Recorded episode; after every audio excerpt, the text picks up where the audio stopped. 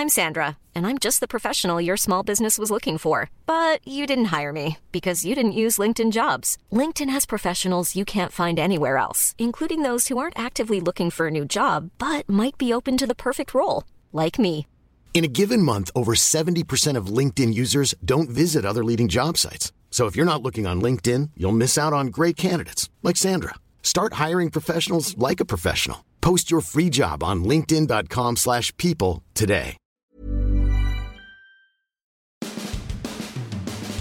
So it wasn't an SUV at 5 a.m. in South Florida. It was a red Ferrari around 2 a.m. and Jason Pierre-Paul told dispatchers that he was okay.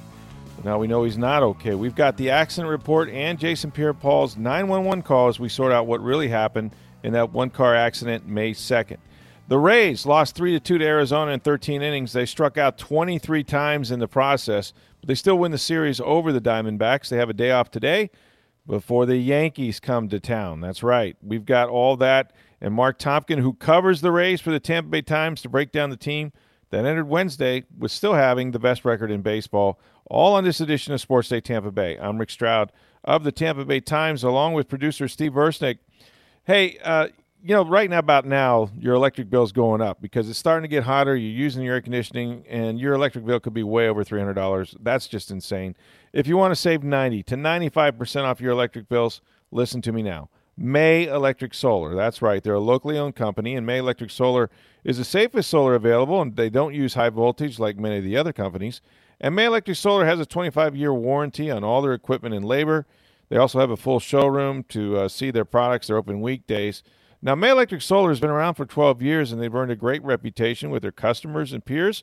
There's many other solar companies out there that are imitating them and trying to use their great name. Just remember, they don't use subcontractors and they don't subcontract for any other company in any other way. So everyone knows it has to be May all the way. So stop the insanity of these out of control electric bills. Start saving now. Call May Electric Solar at 727 819 2862. And right now, you can also receive a 30% tax credit by changing to solar energy through 2019. Call the real May Electric Solar at 727 819 2862. Okay, so more information on Jason Pierre Paul's one car accident. Of course, this happened on May 2nd. At the time, TMZ reported that it was uh, an SUV he was driving around 5 o'clock in the morning. Apparently, uh, that was not the same accident, but uh, there was an accident that involved JPP, and this happened also on May 2nd. It was closer to around 2 a.m. Uh, in the place that he described um, in Fort Lauderdale near the uh, airport, International Boulevard and Davie there on I 95. And instead of driving an SUV, uh, JPP was driving a red Ferrari, which apparently uh, it had been raining. Uh, the roads were, were wet as well, and he lost control of his vehicle. I don't know what speed he was doing at the time. There was nobody there to clock him, obviously. Uh, but he actually, you know, it spun around. The, according to JPP, it spun around almost 360 degrees uh, there, and um, you know, wound up striking uh, the median or a um, really what, what sounded like a wall, according to a witness, uh, and uh, disabled the car. JPP called 911. You're going to hear that as well. Um, but you know he's fortunate that he wasn't um, more severely injured, or that another car didn't come along and then and strike his car because his car was disabled there, uh, sort of pointing the wrong way in the highway, and so that's that's why he called dispatch and, and they sent out the Florida Highway Patrol who filed a report that uh, we have since received. So it's it's funny because um, you know when he got back to Tampa, of course he had been taken to the hospital, him and a passenger examined and then released, and you know he was not cited in the accident. But the Bucks wanted him to uh, be evaluated by their specialist, and when they did, that's when, several days ago, that Adam Schefter reported that Jason Pierre-Paul, uh, it was found to have a, a small fracture in one of the vertebrae in his neck, and that it's possible that he might need surgery, in which case he could very likely or would very likely miss the season. Uh, there's been other reports that they're hopeful uh, as he goes and sees other specialists that perhaps he won't require surgery and could be back for the start of the regular season. But kind of a freakish accident. Um, according to the accident report, the airbags didn't deploy, so you know you just wonder. Um, he, he, took a pretty good wallop there to to damage the car and and end up in the position he was in. Um, but as he as you'll hear uh, during his call to the 911 dispatcher, uh, he indicates that he was not injured. For the Highway Patrol, Dallas Carpenter, how may I help you?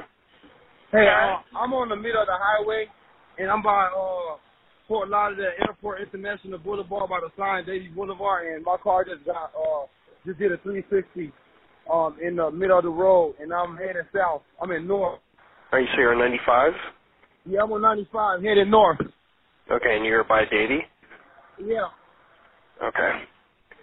Like right there by the Fort Lauderdale International Davie Boulevard. So you did the 360. Did you hit anything? Yeah, I hit the median, but I'm okay. Okay. Are you blocking the roadway at all? Nah, but it's like right in the middle. Like it has to be move or a cop need to come or somebody's gonna hit it. What's your vehicle look like? It's a Ferrari, What color? red. Have your first name and phone number? Uh, Jason Pierre Paul. All right, I have the, the information. We're going to go ahead and get a trooper sent out to you, okay? All right, thank you. All right, stay safe. Bye. Yeah, just I mean, you can hear sort of the uh, excitement in his voice there, but um, certainly sounds completely lucid and and um, clear headed and all those things. And and there was no indication that um, he was you know somehow uh, inhibited in any way. So unfortunate for JPP. I mean, just another freak thing that happens that you can't really account for. The weather obviously was a factor, and then driving a you know a high performance sports car uh, might have been something that uh, you know that was less stable or on the highway. But I mean, we consider this guy's history, the fireworks accidents, now this to take him out like that. It's very unfortunate. And the Bucks, are, you know, like I said, they still haven't made a determination just what his treatment will be. And until they do, um, you know, there's not going to be, you know, sort of a corresponding move. I don't know if they'll look to free agency. And there's some guys out there like Ziggy Ansah, although I see where I think Seattle might be close to to signing him and some other players in free agency, or uh, do they try to make a trade? You know, Jadeveon Clowney supposedly is still available for a trade uh, from the Houston Texans, and there'll be other veteran players that might start to uh, trickle out as you know teams uh, get to see what they have in their rookie classes and start making you know positions available for some of the guys they drafted. So. Uh, it's unfortunate for JPP. I mean, you know, again, 12 and a half sacks last year. You can't replace a guy like that very easily. They were counting on him heavily, and the timing of it couldn't be worse because it's after the draft, not before. And so there's really not much they can do in terms of, you know, deciding to to maybe take another defensive lineman or something like that. So we'll follow this case and uh, wherever it, it may lead, but it looks like the accident is as described uh, in the in the report and and as you heard there from Jason Pierre uh, Paul's call. Just an unfortunate situation that he got into, uh, losing control of his Ferrari on that rainy night in uh, I 95 near Fort Lauderdale. Well, Steve, I watched this afternoon game that the Rays had, the end of the series with Arizona. They win another series, of course, against the Diamondbacks, but they had a chance the fourth time to, to sweep a series at home. They didn't get it done and they go 13 innings and they lose three to two to the Diamondbacks. Just stranded a ton of guys on base. Um, all kinds of chances to win this game, even in extra innings. Again, some more base running mistakes certainly led to some outs. One by Kevin Kiermaier, who delivered the tying hit in the ninth inning. So, uh, unfortunate for them that they couldn't get the sweep. They got a day off today. They'll begin a series against the Yankees, but this was one. You know, they're starting to lose a lot of these one-run games, and it's it's sort of becoming a thing with the Rays right now, especially at home. Yeah, the one run games they don't do very well, and even two run games. But if it's a blowout, then they're pretty good. Mark Topkin joins us now, and and Mark, the Rays went into play on Wednesday with the best record in baseball. Um, we are a week into May. How surprised are you that that's the case?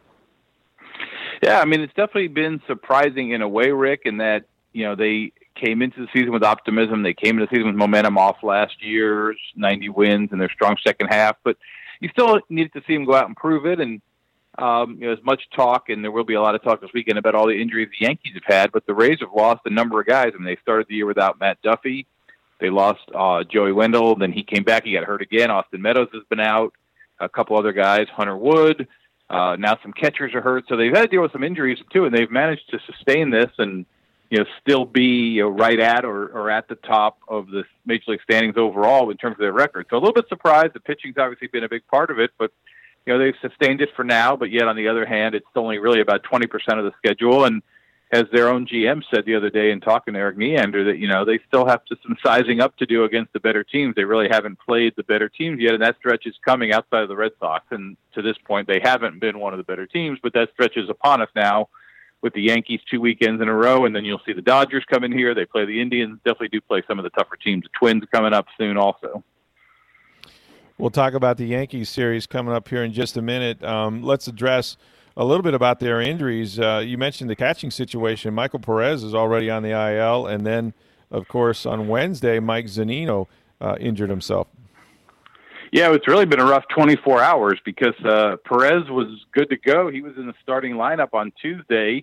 Was eager. I talked to him you know, over the weekend, and he was really eager to play. He'd been in the Diamondback organization for eight years as a minor leaguer, and kind of got his you know get out of jail free card when the Rays traded for him last July. So he was really looking forward to it, and probably just felt something kind of warming up before the game, and told the trainers, and they were concerned enough to tell him he was out of the lineup. Zunino got thrown into the lineup last night or Tuesday night, excuse me, and then uh, they decided Perez needed to go on the injured reserve, injured list, and then Zunino, as you said, in Wednesday's game, he's running a first base and he pulls up in the eighth inning. His quad tightened up on him, and they're going to do some further checking. But just you know, the sense of talking to Zunino and uh, just you know how he was kind of acting in the clubhouse after the game, I think he probably fears uh, this could be an injured list stint for him too as well. So the Rays suddenly go from two catchers they were pretty happy with to neither one you know being available possibly for at least a couple weeks.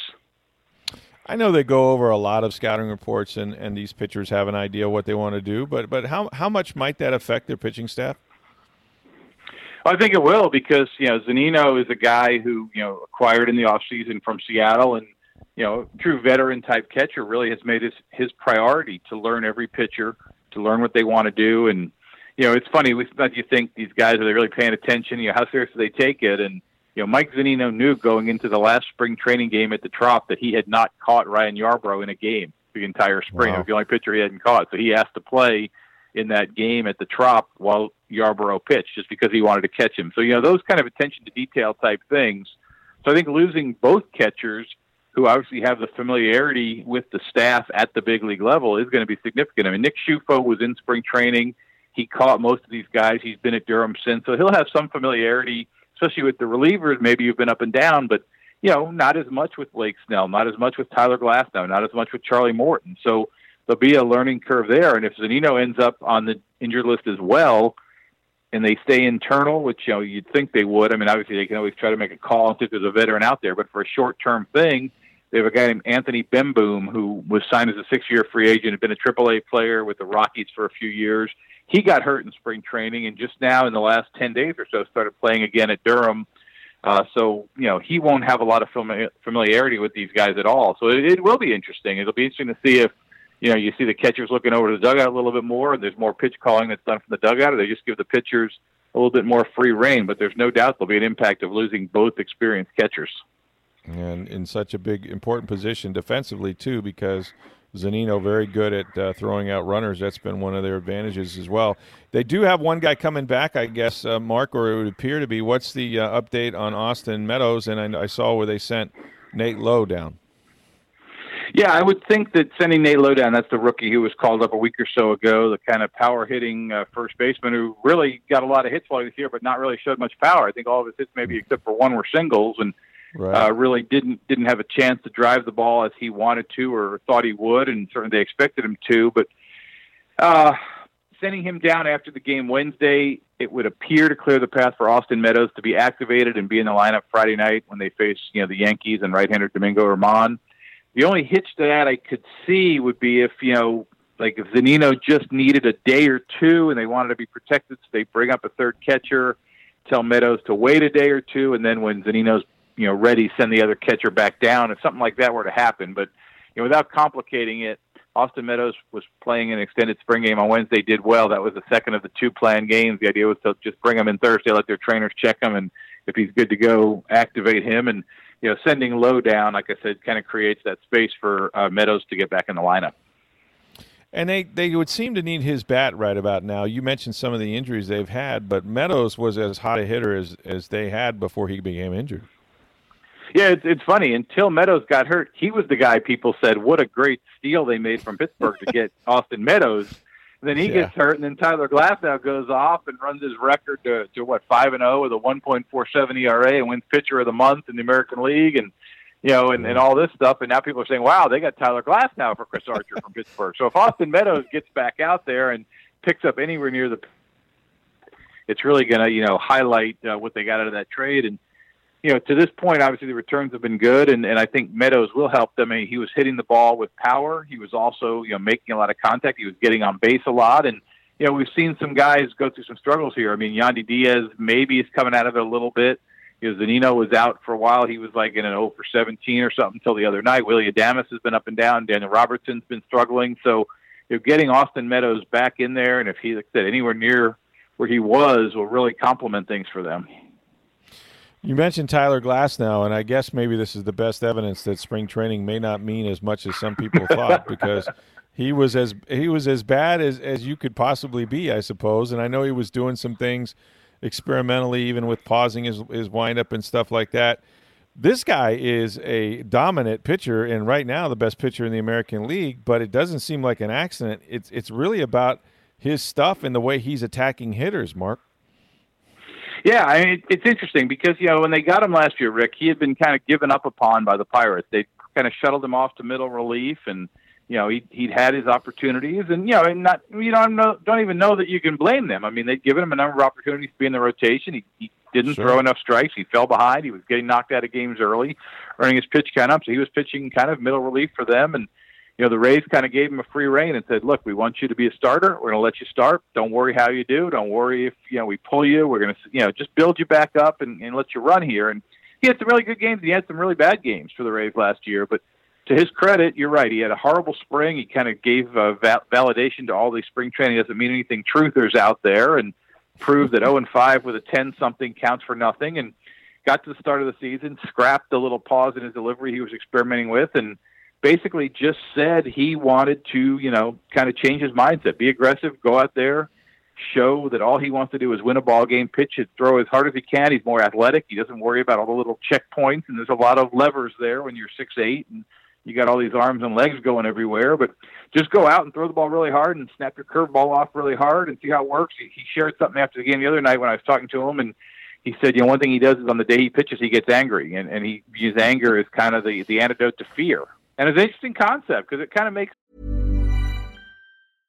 Hiring for your small business? If you're not looking for professionals on LinkedIn, you're looking in the wrong place. That's like looking for your car keys in a fish tank.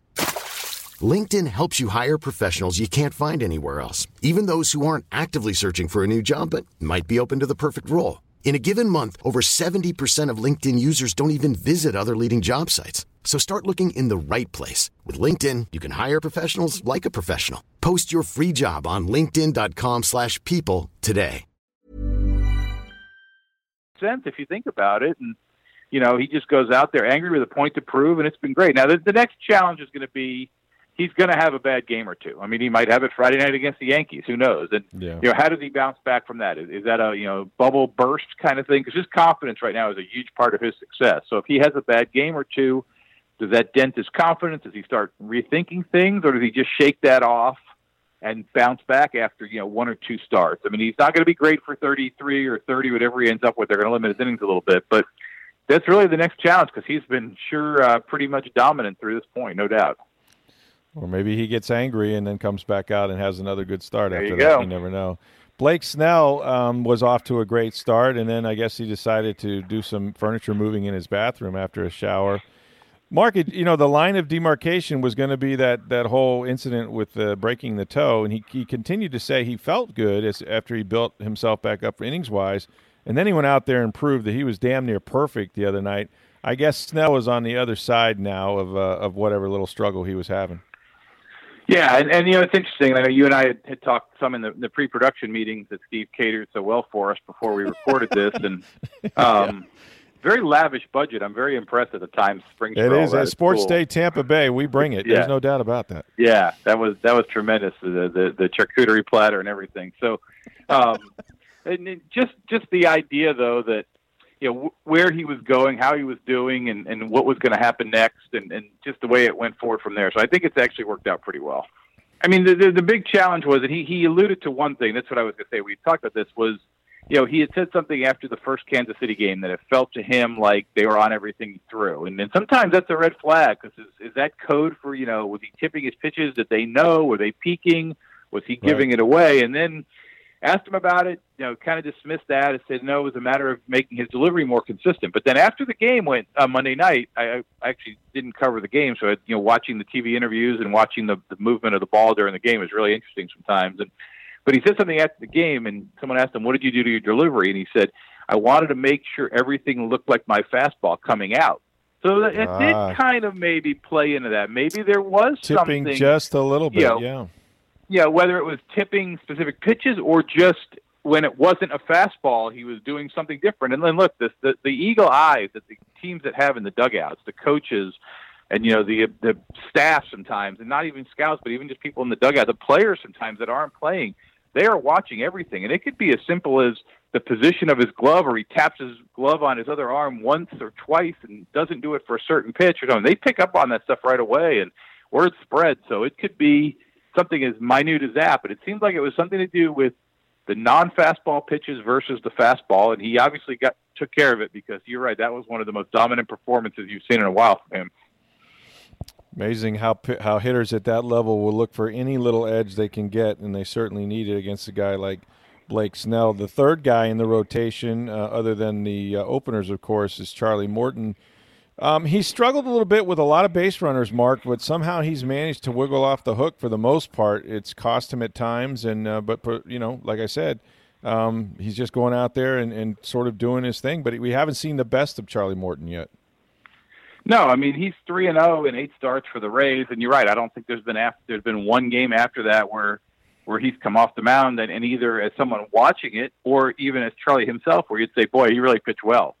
I mean, there's mm-hmm. been a mm-hmm. little something each game, and and yet the results have been there. I mean, he hasn't lost a game since like early August. You go back to last season when he was with the Astros, but you know he's kind of giving the Rays what they want. I think you know one thing talking to him about it is he'd like to be going a little deeper in the games. You know, some he's been giving them five or six innings where he'd like to give six or seven, and Part of that is because he's run the pitch count up, a lack of fastball command, and part of that is the Rays are being very you know conscious of handling him too. I mean, and he admitted you know he pitched on six days rest on Wednesday, and and you know he said he doesn't mind the extra day. And talking to him about it in advance of the start, he even said something like, you know, the Rays are being a little more overt about it. He said other teams, you know, once in a while they'd be like, hey, we'll give you an extra day or something. He, the Rays have been very clear. We're going to give you the sixth day when we can. We're going to pull you an inning early sometimes. You know, they are their goal is to keep him healthy all season. And he he's right. Last year was the first time. I think if you look back, as long as he's been in pro ball, last year was the first time he made it through an entire season without having an injury issue where he had to miss some time. All right, Mark. They've gotten some great performances from some young players, and of course, one that is uh, maybe a rookie of the year candidate was the rookie of the month. Uh, the first month of the season in Brandon Lowe. He had a kind of a rare day and not a good day on Wednesday. Um, set a club record for strikeouts, which was you had to look up what that meant. Five strikeouts in a game. Yeah, I mean, I know you know golden sombrero is what you get for four strikeouts, and that's what you know. It's kind of a long-standing baseball thing. And yeah, when he was after four, somebody in the press box said, "Oh, what happens if he strikes out five times?" And so we started googling around a little bit, and I did learn that if you have a five strikeout day, that's getting the platinum sombrero, which would seem really heavy. But then also, yeah. there's also another another uh, site said that you can refer to that as the Olympic ring. So oh. there's kind of something fun to that, like five circles. You, know, you struck out five times, but he did have a hit before his five since it was an extra inning game. So I guess we'll have to go with Platinum Sombrero. But first time in Rays history someone's done that. I mean, it happened. It's already happened twice before in the big leagues this year, but first time in 22 years of Rays history, with some bad hitters along the way. But nobody's ever struck out five times in a game before, so not something you would have I thought for Brandon Lowe, and I, especially some guy wrote in the Tampa Bay Times on Wednesday morning how he's been like the key to their offense and one of their best players, and and you know the guy that they really count on in big situations. So so much for that article. Some guys can't handle the clippings, man. They start reading them, and then it changes everything. um, you know what? He he has had a a great impact with eight home runs, leads the club, and uh, you know the platinum sombrero not notwithstanding, he just left a lot of guys on base, as did as did the Rays. That's the one thing. And let's talk about strikeouts. I mean, they they set uh, 23 strikeouts. I know it was an extra inning game on Wednesday, 13 innings. They lose three to two. Um, but that's kind of the way baseball is going. Although I I wouldn't necessarily, I don't. I mean, the Rays, you wouldn't look at it as built as a home run team, although they do hit home runs. but that's probably a little too many strikeouts even for them, right? Yeah, absolutely. They were actually within one of their record for a nine inning game, and then you know things changed, and they went on and played a beautiful thirteen. But way too many strikeouts. I mean, they maybe even more damning, Rick, than the 23 strikeouts overall on Wednesday is with runners in scoring position. They were Oh. one for 16 with 10 strikeouts. Oof. So there's 10 out of 16 scoring opportunities where they didn't put a ball in play. And that's been Yeah. something that they've been pretty good on. We know we've made a lot out of you know, how many games they scored first in, their scoring margin in the first inning, all these things that they've done right in getting out to early leads. But striking out with runners in scoring position, not moving the runner, not at least forcing the action, not at least creating an opportunity for the other team to make a mistake. I mean, those are just things you can't do. And they've been doing better at that, but lately it seems like it's dropped off. And certainly today, I mean, Wednesday was certainly glaring. Yeah, it certainly was. Runners in scoring position. They had the bases loaded um, in the eighth inning with two with uh, a two to one game and managed not to score a run. So a lot of opportunities. That was one of the strikeouts that Brandon Lowe had as well. Uh, the other thing that's gotten him in a little bit of trouble, I mean, and, and you know, it has been their base running. Um, it happened again uh, on on Wednesday. Kevin Kiermaier, you know, got a big hit, had a great at bat, and yet he sort of lost his way off of first base, and that, that sort of forced a uh, you know a throw home um, to get to get Tommy Pham.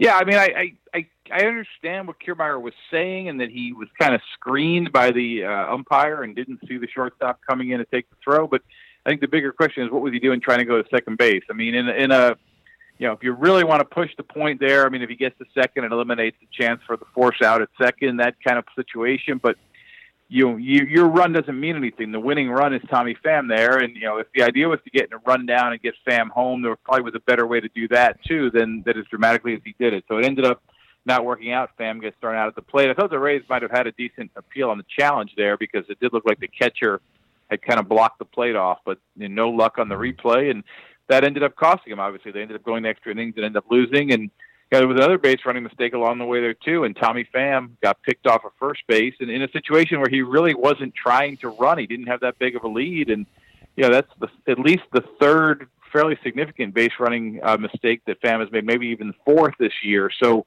this is a guy who, if you talk to him, he prides himself on his base running, on thinking how much he can help the team with his base running, but he's really hurt them to this point in, in a certain degree. You know, one game ended with Pham getting picked off by a catcher throw back to first base, and, uh, and they were Mm-hmm. Against the Red attempting it. Sox, that's right. Yeah. Um, you know, the the one the one thing about the Rays is that we know that they're going to play a lot of close games. They have admitted that. Um, they're pitching and defense team. Um, they've won a lot of close games, of course, and, and then they've had a, a nice big run differential with all the runs they've scored in the first inning. But Mark, uh, especially at home and, and, in some extra inning games, they seem to have this thing going now where they're on the wrong side of those. Oh, absolutely. They're 0 and 4 in extra inning games at this point, Rick. They're 1 and 6 in one run games, 0 and 5 at home. They're 6 and 9 in two run games. So, you know, all the things that are, you know, the, the kind of the the milestones or the, the markers along the way to get them in close games, they've been doing right. But when they've gotten to the end, they haven't won them yet. This was a storyline for part of last year, and, and I can tell you from being the person writing the stories about it, they're they're pretty sensitive to this. I mean, they don't like basically being told you're not good in the clutch, you're not good when it matters, and you're failing, you know, when the game's on the line, which is essentially what's happening. And Kevin mm-hmm. Kiermaier, he he mentioned this earlier in the year, and he actually brought it up again on Wednesday too, of saying, you know, we don't want this to be the story, we don't want this to be what we're known for, but until they turn that around and, and you know win some extra inning games and win some of these one run games, especially at home, you know, and have that moment, have that celebration. And sometimes it, it, it's like a cork, and once you have one, you kind of come back dramatically and win one game or have one walk off. You end up having a couple in a row, but at this point they haven't done it, and that's what cost them. I mean, as good as their record is, and, and I, you know, as we said at the top here. You know, they still have one of the best records in the major leagues, but there's been some flaws and there's been some concern, some concerning moments. Yeah, it's pretty remarkable, um, Mark, when you look at the American League East and you consider all the injuries that the New York Yankees have had, the bad start a little bit by the Red Sox, and here the Rays are, you know, some 10 games over 500 or whatnot after a month or so in the season. And, you know, after the game on Wednesday, they're sitting here trying to cling to a one game lead uh, in the American League East. I mean, what boy? I mean, how much better you got to play to uh, to Right. win a division around here, right? Well, and, and, and, you know, this is this is probably not a popular sentiment and something that uh, I think actually John Romano is going to explore a little bit in Friday's paper. But as well as the Rays have played, and as well as you know, as much of a kind of cool story they've been, it might be more impressive what the Yankees have done.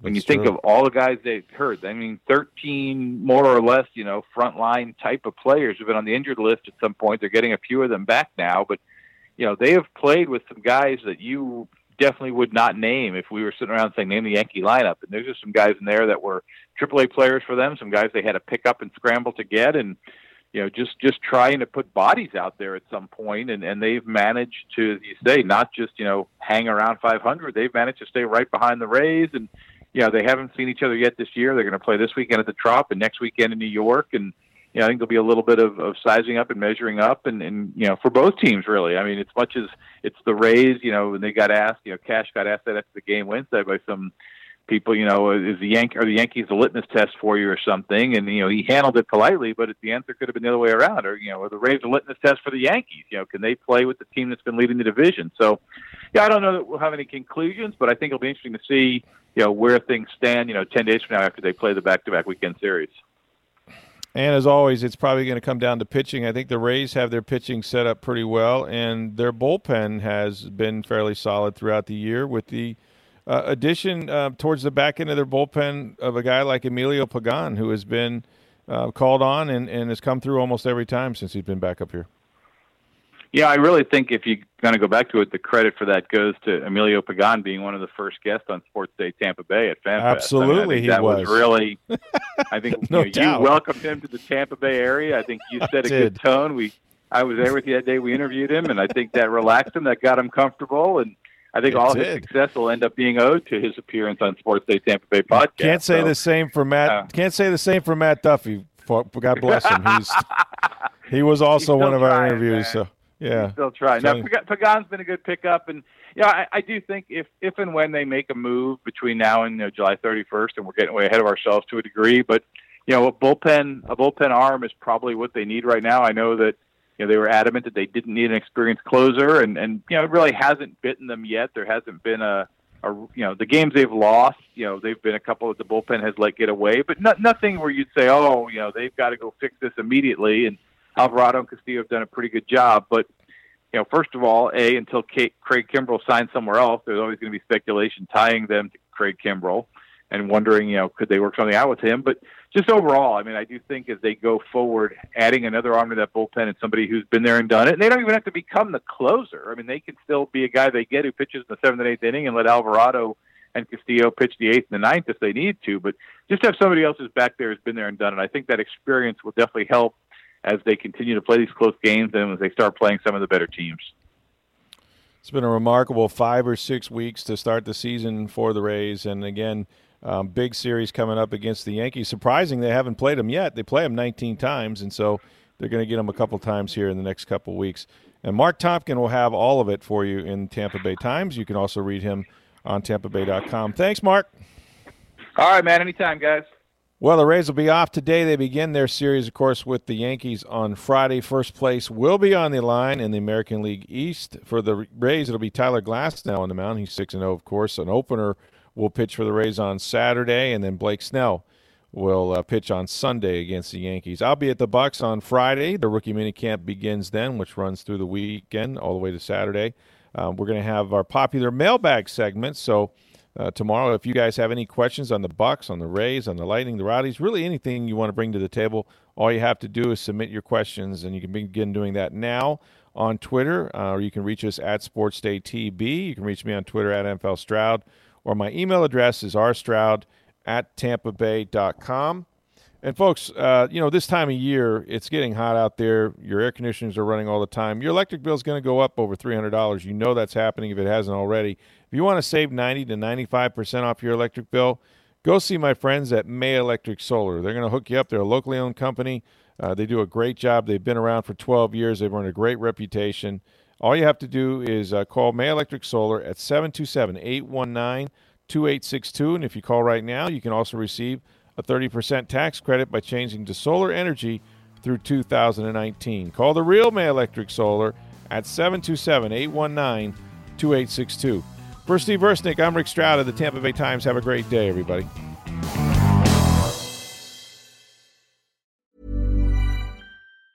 Mom deserves the best, and there's no better place to shop for Mother's Day than Whole Foods Market. They're your destination for unbeatable savings, from premium gifts to show-stopping flowers and irresistible desserts. Start by saving 33% with Prime on all body care and candles. Then get a 15-stem bunch of tulips for just $9.99 each with Prime. Round out Mom's menu with festive rosé, irresistible berry chantilly cake, and more special treats. Come celebrate Mother's Day at Whole Foods Market.